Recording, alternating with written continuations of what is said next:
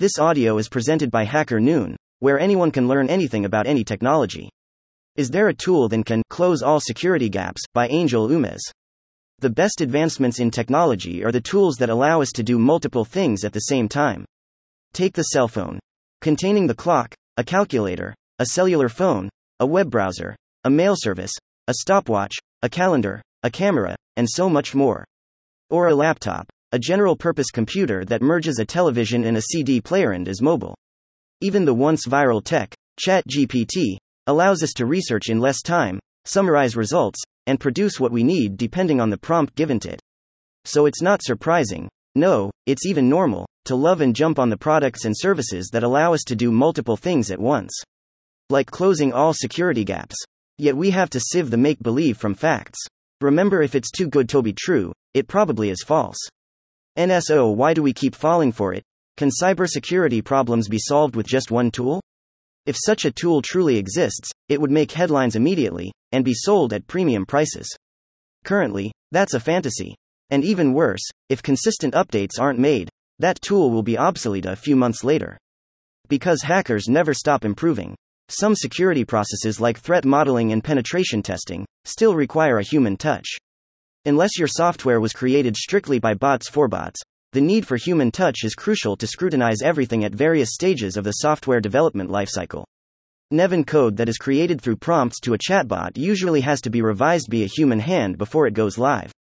The truth is that the unicorn tool is a marketing gimmick. It's the crux of innovation. If companies overpromise, it's only instinctual to be drawn to them. But with cybersecurity, that's not realistic. This is where the voices of reason, your security experts, come in. How to improve your cybersecurity.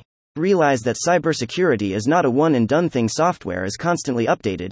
New tools are always going on the market, and hackers are constantly polishing their skills.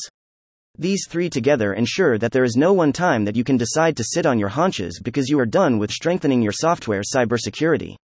More than anything, cybersecurity is a constant change because of the threat and security landscape we live. And numerous aspects of cybersecurity practice require human input, take threat modeling, for instance.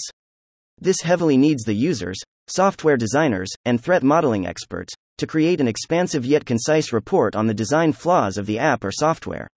Even when you use blockchain as a security means, threat modeling should never be glossed over. N penetration tests also provide results depending on the expertise of a human pen tester.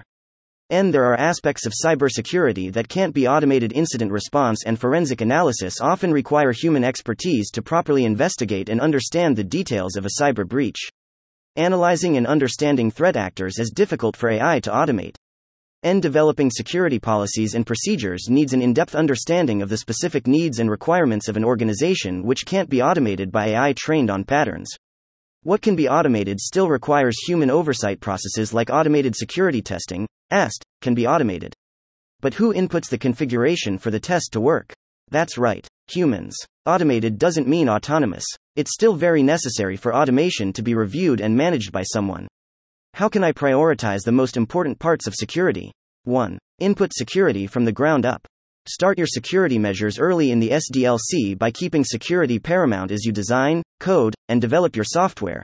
There is a reduced chance of integrating less than secure processes in your software. Plus, there is an even better chance of finding these vulnerabilities way better product launch in the software is consistently reviewed. 2. Know your security risk profile. A risk profile is a quantitative examination of the types of threats an organization, asset, or software faces. Knowing your risk profile places you at the forefront of your security, allowing you to take the best path to protect yourself and to respond swiftly to attacks. 3. Threat model your software to find the design flaws. Threat modeling is the only security process that focuses on software design flaws, working from the inside out.